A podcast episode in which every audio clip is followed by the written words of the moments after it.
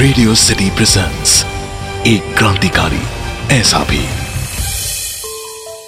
Radio city पर आप सुन रहे हो मुझे, यानी हम राज को, शो पर जिसका नाम है एक क्रांतिकारी, ऐसा भी। आज हम बात करने वाले हैं एक ऐसे क्रांतिकारी की, जिन्होंने भारत की आज़ादी के लिए अपने भाई के साथ मिलकर कई गतिविधियों को अंजाम दिया था। हम बात कर रहे हैं पंडित राम प्रसाद बिस्मिल की बहन, श्रीमती शास्त्री देवी की। भारतीय क्रांति में पंडित राम प्रसाद बिस्मिल का योगदान था। यह बात हर कोई जानता है। पर इस क्रांति की लड़ाई में उनका पूरा परिवार खत्म हो गया था। सभी क्रांतिकारियों की तरह पंडित राम प्रसाद बिस्मिल का परिवार भी उनके साथ आज़ादी की लड़ाई में एक सिखाए हुए योद्धा की तरह भाग लेता और कई कार्यवाही को अंजाम भी देता था। शास्त्री देवी शादी के बाद पहली बार अपने भाई राम प्रसाद बिस्मिल के साथ ससुराल से मायके मेनपुरी से शाहरंजपुर जा रही थी। बिस्मिल आगरा और ग्वालियर से कुछ हथियार लेकर पुलिस और अंग्रेज़ों के गुप्तचरों से बचते हुए मेनपुरी तो पहुँच गए। लेकिन मेनपुरी से सारंजपुर का सफ़र कठिन था, क्योंकि वहाँ अंग्रेज़ों की कड़ी निगरानी थी। इसलिए उन्होंने अपनी बहन शास्त्री देवी के साथ सफ़र किया और उन्होंने अपनी बहन के कपड़ों के भीतर जांगों पर धारदार हथियार छुपाए और सफ़र जारी रखा। जिससे किसी को कोई शक ना हो। शास्त्री देवी ने शॉल और मोटे कपड़े पहन रखे थे, पर हथियार बंधे होने की वजह से न तो वो ठीक से चल पाती और ना ही ठीक से बैठ सकती थी। इतनी मुश्किलों के बाद भी इन्होंने ट्रेन बदलकर अपना सफ़र पूरा किया। इससे शास्त्री देवी को बहुत तकलीफ़ होती रही और सफ़र के दौरान वह शौचालय जाने तक को तरस जाती। भारत माता को ब्रिटिश राज से आज़ाद करने के लिए खुशी खुशी वह यह दर्द सहती रही। रास्ते में टुंडला स्टेशन पड़ता है। वहाँ के मास्टर बिस्मिल के रिश्तेदार थे और उन्हें दोनों के आने की खबर मिल चुकी थी।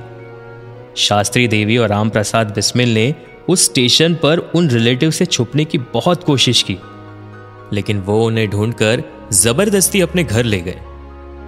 कोई शक की गुंजाइश ना हो, इसलिए वो दोनों उनके घर चले गए। लेकिन शास्त्री देवी ने उस दौरान उन्हीं कपड़ों में खड़े रहकर खाना बनाया, खिलाया। वो दर्द से कर्रा रही थी, पर अपने चेहरे पर मुस्कान बनाए रखी। तुरंत ही दूसरी ट्रेन पकड़कर वह कानपुर के लिए निकल पड़े और हत्यारों को क्रांतिकारियों तक पहुँचा दिया।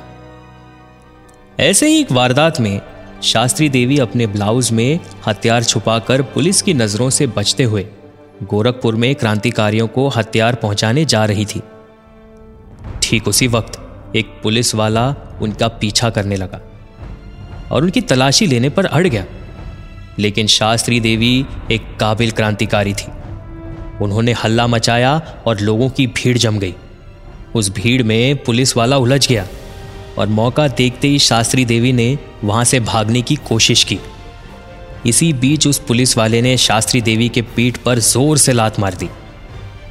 शास्त्री देवी एक पेड़ से जा टकराई। और उनके कपड़े में छुपे धारदार चाकू उनकी छाती में घुस गए। उनका खून बहने लगा। फिर भी वो वहाँ से भागने में कामयाब रही और क्रांतिकारियों तक हथियार पहुँचाने में समर्थ रही। शास्त्री देवी के साहस का कोई जवाब नहीं था। शास्त्री देवी के अंग्रेज़ों के खिलाफ की गई गतिविधियों की वजह से अंग्रेज़ों ने उनके ससुराल वालों को प्रताड़ित करना शुरू कर दिया था। इस वजह से शास्त्री देवी के ससुराल वाले भी शास्त्री देवी के साथ दुर्व्यवहार करते, यहाँ तक कि रिश्ता तोड़ने तक की बात भी कर देते।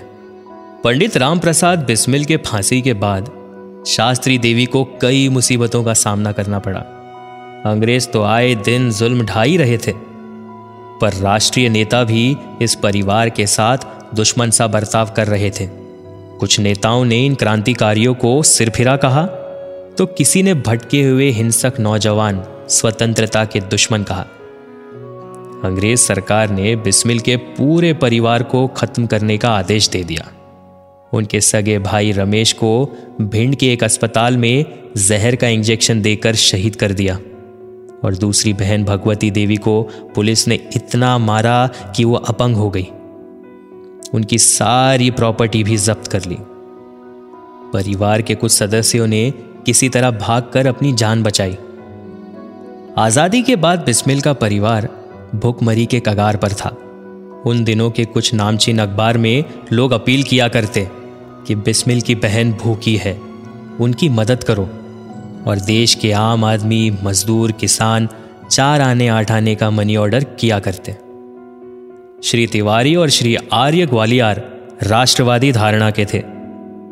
ये मील गेट पर खड़े होकर झोली फैलाते और चंदा इकट्ठा करते और फिर ये शास्त्री देवी को मनी ऑर्डर किया करते। 1980 में भारत की प्रधानमंत्री श्रीमती इंदिरा गांधी जब मुरैना गई, तब उन्होंने शास्त्री देवी को दिल्ली आकर मिलने को कहा। लेकिन जब शास्त्री देवी दिल्ली उनसे मिलने पहुँची तो वहाँ के अधिकारियों ने उनका बहुत तिरस्कार करते हुए पूछा कि क्या तुम वीआईपी हो? गवर्नमेंट पेंशन के लिए आई हो तो साबित करो कि तुम कौन सी जेल में गई थी। ऐसी बातें करके उन्हें वहाँ से जाने को कह दिया। जन दिल्ली में मंगोलपुरी क्षेत्र में शास्त्री देवी बाकी लोगों के साथ नए बन रहे मकानों में दिहाड़ी मजदूरी का काम करने लगी। लेकिन शास्त्री देवी अब बूढ़ी हो चुकी थी।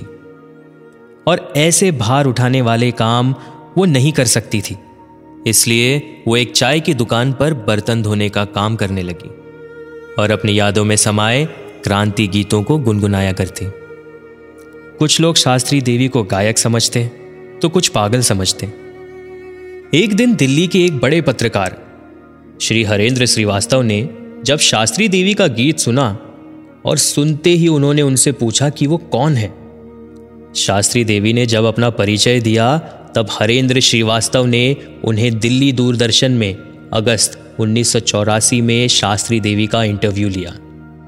सवाल जवाब के दौरान शास्त्री देवी इतनी भावुक हो उठी कि मैनेजमेंट और ऑफिसर्स पर सवाल करते हुए उन्होंने कहा कि वो लोग पूछते हैं कि क्या सबूत है तुम्हारे पास? कि तुम बिस्मिल की बहन हो? क्या सबूत है तुम्हारे पास कि तुम उस जेल में रही? इतना कहते कहते उन्होंने अपना ब्लाउज खोलकर अपने छाती के घाव दिखाते हुए कहा कि देखो मेरे छाती में कितने चाकू घुस गए थे और इन निशानों को देखो जो आज भी कितने हरे हैं। क्या इसके बाद भी आपको प्रमाण की ज़रूरत है? तो ये थी हमारी क्रांतिकारी शास्त्री देवी की कहानी। रेडियो सिटी हम सारे भारतवासियों के साथ सभी क्रांतिकारियों को सलाम करता है, नमन करता है। आप सुन रहे थे एक क्रांतिकारी ऐसा भी, मेरे यानी हमराज बौराई के साथ only on radio city. Radio city presents एक क्रांतिकारी ऐसा भी।